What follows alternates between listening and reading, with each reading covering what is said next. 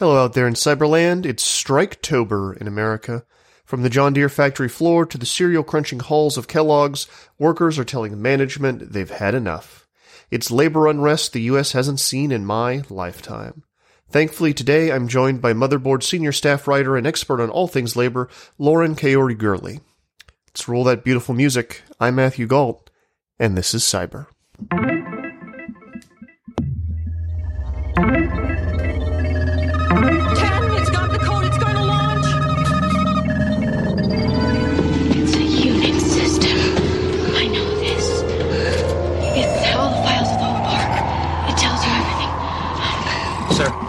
Uploading the virus. Eagle One, package being delivered. All right, Lauren. So you've been on this beat for a long time, and the article that I kind of that kind of really caught my eye and that I really wanted to talk about first today is this right here that we've got up on the website. Our future is not for sale. America is witnessing the biggest strike wave in a generation. So this article itself is kind of a gateway to everything else that you're writing about right now. It covers just a whole bunch of topics. So can you kind of walk us through the ins and outs of this and like what's going on out there right now? Sure.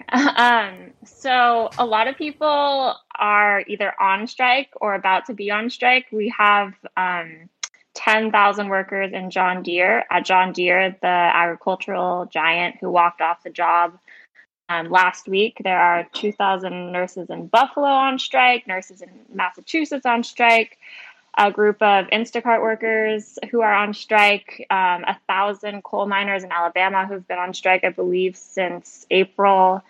Um, and then uh, there was a strike that was narrowly averted uh, earlier this week where 60,000 Hollywood workers, TV and film workers were on the brink of going on strike before they reached a tentative contract deal. Um, that would have been the largest Hollywood strike since, I think, World War II. Um, Harvard grad students are just authorized to strike. Columbia grad students just said today that they're thinking about going on strike. There are lots of uh, flight attendants who said today that they they voted to go on. Um, they voted to authorize a strike. So basically, um, no, I guess maybe it's a little premature to say this is the. I know I said this in the article that this is like the largest strike wave in a in in our gen in a generation or in our lifetimes. Um, but basically, um, if those 60,000 Hollywood workers end up going on strike, then we'll be at the stage where it will be definitely be sort of a historic moment. I think right now we're at numbers that we haven't seen since the 1980s. Um, basically, there's a period of time between um, the 90s, the 2000, the early 2000s, where strike activity, labor activity in the U.S. like really declined, um, partially because union density in the United States really declined. Unions lost a lot of members. Um, and so we're sort of at this place um, where we're seeing a lot of labor militancy. Um, workers are using leverage that they have and they haven't had in a long time due to a tight labor market, not only to go on strike, but also to um, organize unions. So we're seeing, we can talk about it more later, but we're seeing union drives at companies like Amazon, Starbucks, Dollar General um, that have never seen that have never been unionized before. And then there's also the great, what they've been calling the great resignation. So Americans are quitting their jobs in record numbers. Um, in, I believe, last month, uh, 3% of all US workers quit their jobs, um, which was an all time high. I think that's 4 million people. Um, and, you know, not everyone has the ability to strike. So you have to be in a union to, to technically legally go on strike. So for a lot of people, their only way to sort of protest working conditions is to quit their jobs and go find, which they can right now, um, you know, better paying jobs because a lot of employers are desperate for workers. Probably help if I unmuted myself. Well, let's zero in on uh, John Deere first because that I think that's a big one. I think you know John Deere's been in the news a lot lately. We've certainly been covering it aside from just the strike stuff that's going on. Sure. How many you know how many people at John Deere are striking? What are they asking for? And um, you know it's created some viral moments. Some things have happened on the factory floors. Uh, can you walk us through some of that? Yeah, so last week, uh, 10,000 workers went on strike um, at John Deere. So this is in Illinois, Iowa, and Kansas. Um, 10,000 workers is a lot of people. It's, I believe, the largest strike we've had since 2019, so since before the pandemic. And the strike came about basically because 90% of workers um, 90% of John Deere union members voted 90% to reject a deal that the company had negotiated with their union for their working conditions.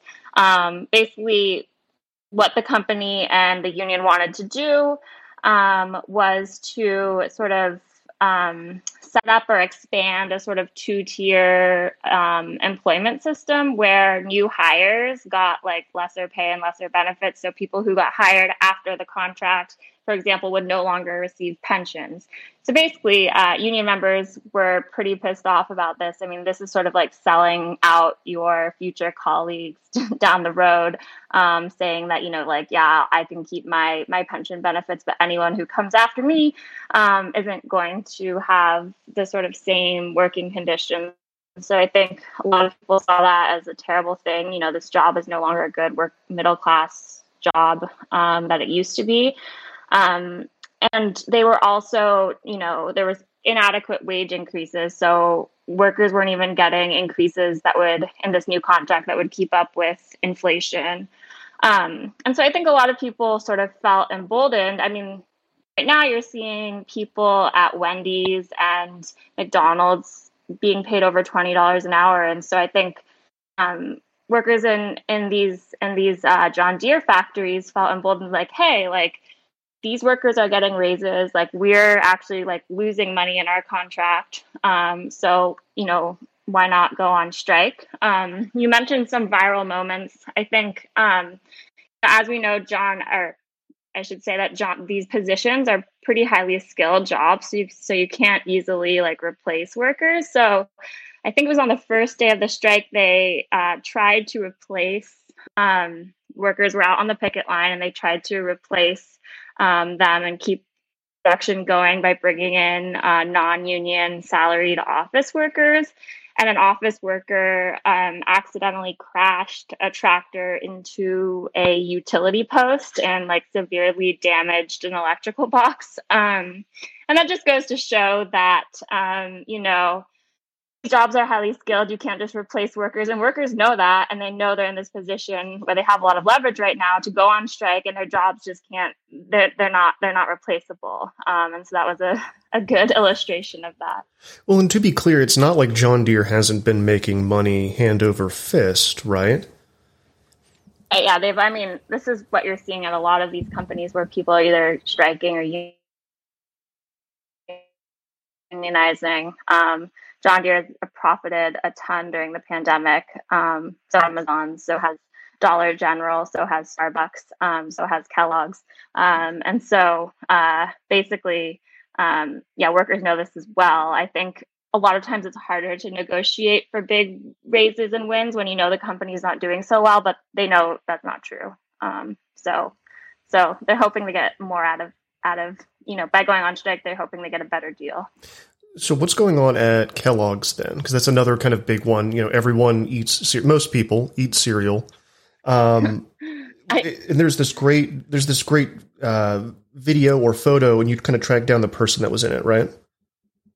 Yeah. So similar, somewhat similar situation to John Deere. Uh, fourteen hundred smaller union though. Fourteen hundred Kellogg's uh, factory workers went on strike a few weeks ago.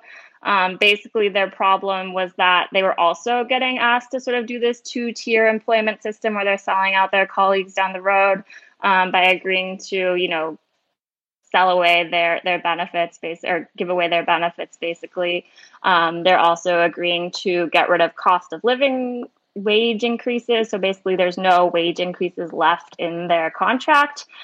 Um, so basically this photo uh, um, went viral of this man. I think you can see it right now. Um, who was the uh, the security guard? He's a he's a worker. He's a um, forklift operator, but he was supposed to be guarding one of the gates outside the the Kellogg's cereal plant in um, Omaha, Nebraska. That's where they make like Rice Krispies, Corn Flakes, Froot Loops, and 20 other cereal brands.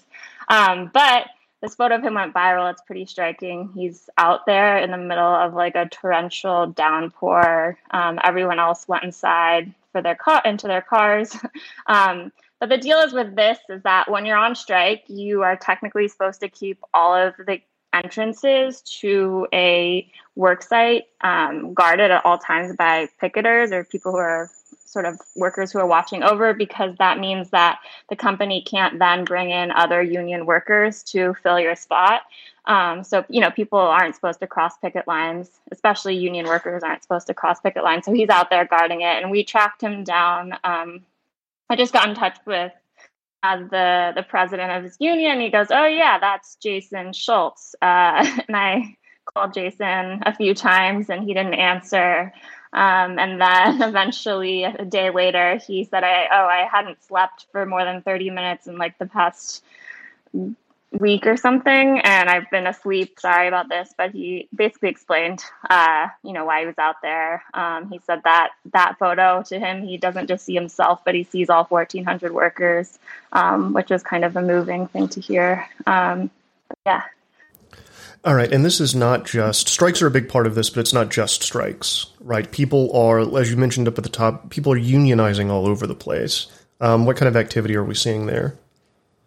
Yeah. Um, oh, just today, actually, um, Amazon warehouse workers at, New York City's largest Amazon warehouse, which is in Staten Island, um, announced that they are petitioning. They formed a union and they're petitioning to unionize with the National Labor Relations Board. This is would be if they if they succeed, they would be the first um, union at an Amazon warehouse in the United States. Um, this also comes after uh, Amazon defeated a union drive, the first ever union drive at one of its warehouses in April um, down in Alabama.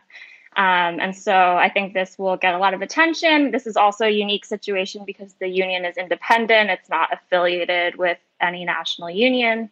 Um, aside from that, so that's that's a big deal. There's a lot of organizing going on at Amazon, not just two instances I mentioned.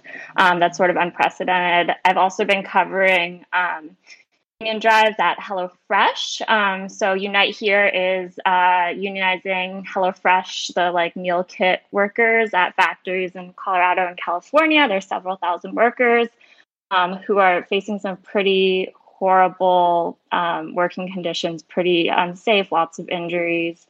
Um, we've also been covering uh, union drives in uh, Buffalo, New York, uh, at Starbucks. So um, expect that there's going to be a union election at Starbucks within the next few weeks, and that would be the Starbucks in um, in Buffalo, and I expect that would. Sorry, um, I think that uh, I don't know. I mean, Starbucks is running a pretty intense union busting campaign. As you can see, they recently closed two of the stores that were trying to unionize. Um, but Starbucks workers also uh, would be the first Starbucks workers in the US to unionize. So that would be historic as well. Um, you have, I haven't covered it, but there's a Dollar General that I mentioned in Dollar General has just boomed during the pandemic, and there's a Dollar General in Connecticut that is um, voting on whether to unionize tomorrow, and they would be the first in the country to to unionize. So there's a lot of um, union drives going on at places where maybe you haven't seen them before, you haven't seen workers win before, but workers feel emboldened by this moment that we're in. Um, and I think a lot of organizers and people have observed that, like when you when people see each other organizing, it sort of has a domino effect. So um, people inspire each other. That's sort of what's going on now a bit. Um, but yeah. So why the main ones? Why is this happening now? What has changed in America in the past twelve months that unions and strikes have become such a potent force?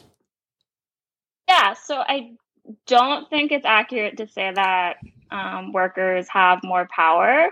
Um, I think we're in this situation like that workers have sort of been organizing and built all this power that we haven't seen since you know the 40s or something. I don't think we're there yet, and I don't think that's what's going on. I think workers are realize that you know we're in a tight tight labor market. Basically, the pandemic has made it such that um, people, first of all, are receiving benefits and they don't have to come back to work. Um, but also, people have like worked through the pandemic in horrible conditions. A lot of people have risked their lives in like these jobs that have been, been deemed essential for like minimum wage, so like seven twenty five an hour, um, which is still the minimum wage in the United States. Um, and so, uh, I think the what's really the real reason why this all is happening is because workers have more leverage. They're not stuck in their jobs. They don't have to stay in a shitty job because um, there's basically more employers who are looking for workers and more positions open than there are workers looking for them. Um, so that workers are in sort of this uh, position where they have the upper hand um, to say, hey, like, I want to demand, I'm going to demand more. Um, we've seen wages be stagnant for the past few decades um, in this country. And so I think that also when certain employers you're seeing in like hospitality or in fast food, when certain employers are offering, you know, more than they've ever offered before, 15, 20, 17, 20, $25 an hour, or huge sign on bonuses, other workers who may not be in industries that are as like in such a tight labor situation are also like hey like i could leave and go work somewhere else because they see other places offering more. And so they use that moment or they use that situation to demand more. So on the one hand that ends up with like workers who are unionized um, going on strike to demand more. On the other hand you have workers who aren't unionized unionizing for the first time Burrow is a furniture company known for timeless design and thoughtful construction and free shipping, and that extends to their outdoor collection. Their outdoor furniture is built to withstand the elements, featuring rust-proof stainless steel hardware, weather-ready teak, and quick-dry foam cushions. For Memorial Day, get 15% off your Burrow purchase at burrow.com slash ACAST and up to 25% off outdoor. That's up to 25% off outdoor furniture at burrow.com slash ACAST. All right, I want to focus in on working conditions um, because this is a subject that's near and dear to my heart as someone that worked uh, retail for most of their adult life in various capacities. Um, mm. This one I find really striking. I think this is a good jumping off point. People work 100 days straight. Kellogg's workers shut down cereal factories. Can we talk a little bit more about that? And I am also, again, because it's near and dear to my heart, pretty interested in what it's become, what it's like right now to work in service industry jobs? Sure. Yeah. Um, so in terms of Kellogg's, which are, are these are factory workers, um, but also just a general trend with what I'm hearing from workers around the country is it's not it's not just about wages or the the issues that they're having at work aren't just about wages. Um, during the pandemic, a lot of people, um, for example, Kellogg's uh, was um, you know, mass producing cereal like they never had before. And so a lot of their workers were on, uh, you know, double over or like, uh, what do they call it? Like overtime shifts where they're working like four hours before their shift and four hours after their shift ends. So they're working 16 hours a day. Um, people at Kellogg's, but also at Nabisco, which went on strike recently, which makes other snack foods like Oreos and Chips Ahoy, they were also saying that they have in some cases worked for months without a day off. So that includes weekends. Um, they also saw that at frito-lay which makes all the chips. Um, so yeah people are really burnt out and tired. And you know in some cases i've spoken to workers who are like yeah hundreds of days of work no no day off. Not only that we're working 16 hour days.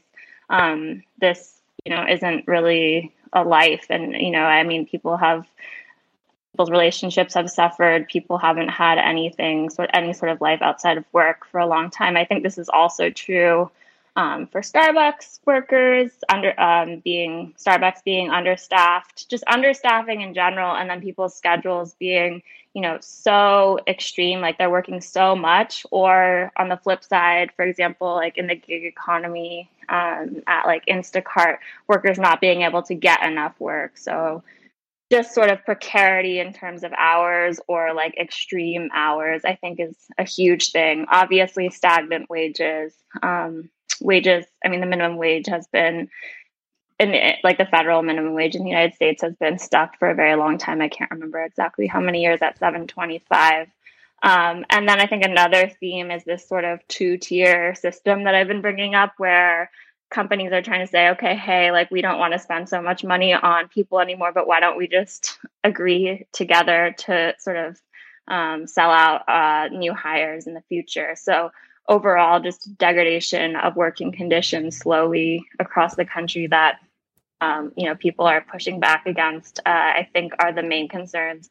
Obviously, in in factory work and in Amazon warehouse work, I think that um, that uh, safety is a huge issue. Like people getting seriously injured on the job, or injured in a way that you know affects them for the rest of their lives, or injured in the way that they can no longer work anymore. Um, and then I think on I mean, I, we haven't talked about this as much, but I think for white collar workers, um, there's a lot of organizing going on around uh, more ethical issues. Um, so we're seeing a lot of workers in, in tech organizing around products that their company make or their company makes or you know contracts their company has with for ICE or other organizations that workers feel aren't ethical. Let's talk a little bit more about these tiered systems that are coming out. I, I, bring it up again because it was one of the first comments that we got on the Twitch stream here. Uh, hashtag IA solidarity, hashtag vote no to, to, to tiered pensions. Um, the the way this reads to me, and forgive me if I'm I'm screwing it up, is it sounds like some of the older workers are trying to slam the door behind them and to kind of preserve what they've got. Like what what is with the deal with these tiered pension systems? Yeah, so I don't think it's it's workers necessarily who want to do this. I think it's um, companies are saying, "Hey, we don't want to. Um, we we want to make we want you to make some sort of concessions." And often, it's easiest to get workers to concede things that aren't going to directly affect them. I think workers feel like very strongly at these places that they don't want. They hate the idea of new hires or their own children working for you know lesser wages or without you know free health care companies covered health care or you know thinking about their children no longer having pensions but but the real impetus behind this and is is sort of the companies pressuring this and workers feeling like they have to make some sort of concession. Um, I think another way that um, this happens is sometimes unions, it appears, aren't necessarily in touch with their their members. So unions will come up with a deal and say hey we're going to get rid of pensions for new people. And union members will say hell no. And that's what's sort of been happening at kellogg's or sorry at uh, at john deere um, with the united auto workers which is their union um, so that kind of speaks to you know, look at all your lovely labor reporting floating over here. Uh-huh. um, so this speaks to another comment that we just got in the Twitch channel, and I want to bring it up. Uh, it's kind of a pushback, but it's also something like I can hear my dad telling me. Um, and I, I do think that it's important to be able to kind of understand the opposition here and be able to push back against it properly. Um, so this is from Futterman's Rule. Wow, sounds like a resurgence of the validity of unions in the U.S. I say resurgence from my perspective that unions have gotten away from what they were created for a generation ago. And I like that speaks to something that I think like boomers would say um, that unions were created to solve a problem. Uh, they solved that problem. We didn't need them anymore. Um, do we need them again? We obviously need them again, right? Because they're springing back up, right? Yeah, I mean, I, I guess I would say that there was a period, I think, in the 1980s when union membership first started to decline. Um, and then it got really bad. I think now we're at like 6% of, of private sector workers are in unions, which is down from somewhere in the, the 20s or mid, like over a quarter of workers. Um, but yeah, I think, you know, that if, if if uh, if unions what were were sort of in this imperfect system that we have what made it possible for people to you know sort of live middle class lifestyles and you know be able to retire at 65 and have healthcare that was paid by your employer um, where you didn't have to pay anything for your healthcare um, know that that is definitely no longer the case in this country. Um, we are very far from that reality that maybe people in the you know 50s, 60s, 70s had. Um, and so I think uh, people are use, using unions to sort of um, get those benefits and and that security uh, back. Um, and and uh, you know, a lot of people do not receive healthcare. Like if you work at McDonald's or whatever, you probably don't have healthcare um, unless you get it somewhere else. Um, so so that's that's how people are. Uh, I think that's why I would say people unions are coming back. Um, so I'm from I'm from Texas. Uh, I still live in the South. Like I said, I worked retail for the most for most of my adult life. Being a journalist is a relatively new development for me. I'm very happy to be here. I'm part of a union now. It's great. Um, what kind of retail did you work? I worked uh, a lot of audiovisual, so like Best Buy for a long time. Probably stayed the longest at uh, Banana Republic of all places, where I worked. Um, I was a floor manager, and I was also uh, I worked stock, so like getting up at four in the morning, unloading trucks, staging the store for everybody, and I did it in Dallas, which is like retail, one of the biggest retail markets in the country. Um, and then before I left, I was at a, a bookstore chain uh, for a long time. Um, but an aspect of the job, and this was every single job, um, everything cost more. The insurance got worse, and it cost more. It cost more and covered less every single year. And the raises that the pitiful raises you would get just simply wouldn't cover anything. Um, and on top of that, you were dealing with um, people at their worst. Like when people are coming in and shopping from you, especially at like a high, uh, quote unquote, high end retailer like Banana Republic, they they feel like they are paying for permission to treat you terribly. Um, and that's again something that's just captivated me about a lot of your stories is that you you have this really you have this great like laser focus on um workers and what it's like to be in these jobs and i wanted to hit this one um just because i think it speaks to just how how shitty it is it can be to be in these jobs um in new york city this is from september but i want to hit it any New York City delivery workers gain the right to use restaurant bathrooms. What? Why? I mean, I know it's hard to find a bathroom in New York City in general, right? But why weren't people being allowed to use the restroom while they're doing their job? And this is it's weird because this is something that recurs across a lot of jobs, right? Like you hear about it at Amazon, and I know it's something that I certainly dealt with when I was on a retail sales floor. Um, if you're in there too long, they're going to start. The bosses are going to start looking at their watches. Right. Yeah, we've done a lot of reporting on um, gig workers and bathroom access. Uh, this is one of those stories specifically about New York.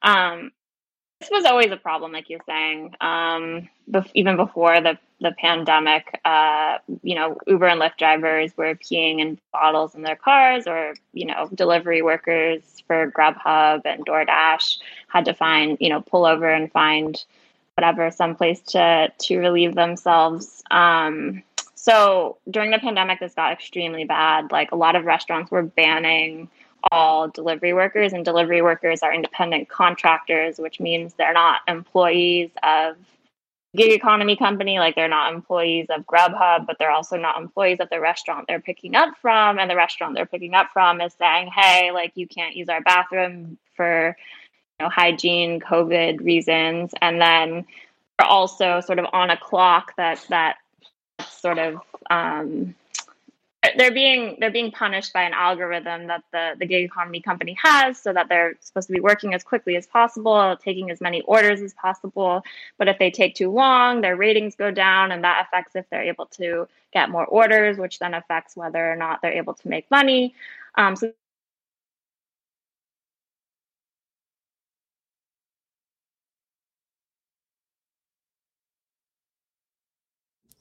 I think we lost There's- you. Oh, sorry. There's a there was a Oh. burp in the internet, and we lost you for just a second. oh, can you hear me now? I can hear you now. You're good. Okay, cool. Yeah, so so basically during the pandemic, uh, a huge group of New York City delivery e-bike drivers started organizing um, around this issue and a number of other issues like their bikes being stolen. But this was a big issue.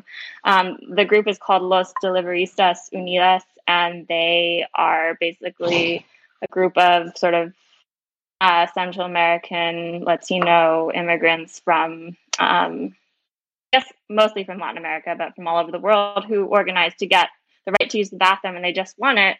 Um, city City Council in New York just voted to um, say that you know bathrooms have to, uh, as much as reasonably uh, or reasonably like as much as, as possible offer or allow gig workers who come into their restaurants to use their bathrooms. Um, I think a lot of people's reaction to this was, how was this not a right that they already had? Um, this is like such basic, um, such a basic way just to to treat anyone, especially someone who is working for you. Um, and and yeah, it's pretty crazy. So I think um, you know it, it just goes to show. A lot of times we forget that. Yeah, I mean, working conditions are bad across the country, but some of the people in the most vulnerable positions are those who are independent contractors who work for these gig economy companies who have no benefits um, or employment rights at all. So, another aspect of this I wanted to hit is another kind of pushback I typically hear from more uh, conservative leaning friends um, that the reason that all this is going on right now is because it's too easy to get government assistance. The stimulus money has made it too easy to not work. Is there, do you think there's any, I know that it's a little bit more complicated than that. And I think if people actually delved in and figured out when money stopped coming to people, they may change their tune. But can you kind of walk me through? Does that mean anything? Has that been helping at all? Um, so yeah, I think that definitely people are, um, I guess, I'm trying to remember, I saw a study done on this. I, I, think that there's definitely some evidence that workers are not going back to work um, or staying home um, because of uh, stimulus checks and unemployment benefits that are in sometimes, you know, more than they would have been making um, at their job. I don't know exactly what's going on right now with unemployment. If it's people are still making you know more than they had made while they were working. Um, I guess what I would say back to that is you know like um, I think billionaires in the U.S. Uh, net worth went up by like 62% during the pandemic. So these companies are doing very well um, while wages are pretty much stagnant um, and people are bargaining away sort of their rights to basic health care, to retirement plans, to uh, raises that even keep up with inflation. Um, so yeah, I mean, of course, workers are you know going to to stay home or choose, especially women. I would have to say, or parents. I would have to say, in particular, um, you know, they have also the the job of childcare, which has been a nightmare during the pandemic. Um, so I think, yeah, you can definitely expect that um, if people have the opportunity to, they might they might end up staying home, especially if they don't have access to childcare. I guess um, what I would say is that if you want people to go back to work, you have to you have to pay more, um, and that's what workers are saying as well. They're they're showing that um, by by by quitting or by staying home, um, you need to pay more. You need to keep up with inflation. You need, you can't be cutting our our benefits. So uh, so yeah, I don't. I guess I, I don't blame people for wanting to stay home. All right. So as we roll uh, out of October and into November, I feel like this isn't going to let up. It's just going to continue. Um, do we need a better name than Striketober? Do we need some sort of fall or November branding for this thing? um, yeah, I mean, I, I think it's going to continue into November um, for sure uh, I guess when does it when does it end? Uh, I guess maybe more when like COVID ends. I mean, I think that a lot of this is was created by COVID. Um, so we do need a new name. Um, I don't even know if it's a strike wave. Like I said, like it's it's definitely just an increase in sort of militant activity by workers in all different forms, um, from quitting to unionizing. Um, do you have any ideas? uh, no, but the chat does. Uh, Futterman, okay. Futterman's rule says Strike Fest 2021, which I actually kind of like. I think that's not bad. Okay. but I'm gonna I'm gonna play us out here. Lauren Kaori Gurley, thank you so much for coming onto uh, the Twitch stream and walking us through all of this. If anyone wants to see more of her stuff, it's up on the screen here. It's all on, and I've uh, dropped the link into the stream chat. Lauren, thank you so much for coming on. Thank you so much. Right. And we will be back uh, next week, and I think starting tomorrow, actually, with a whole lot of discussions about Dune. It's going to be wall to wall Dune on this channel for, for a little bit. All right. Everyone stay safe.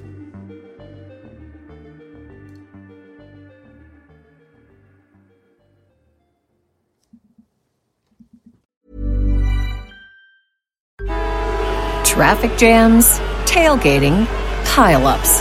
Ugh, the joys of driving. How could it get worse? The federal government wants to have a say in what you drive. That's right. The Biden administration's EPA is pushing mandates that would ban two out of every three vehicles on the road today. Don't let Washington become your backseat driver. Protect the freedom of driving your way. Visit EnergyCitizens.org. Paid for by the American Petroleum Institute.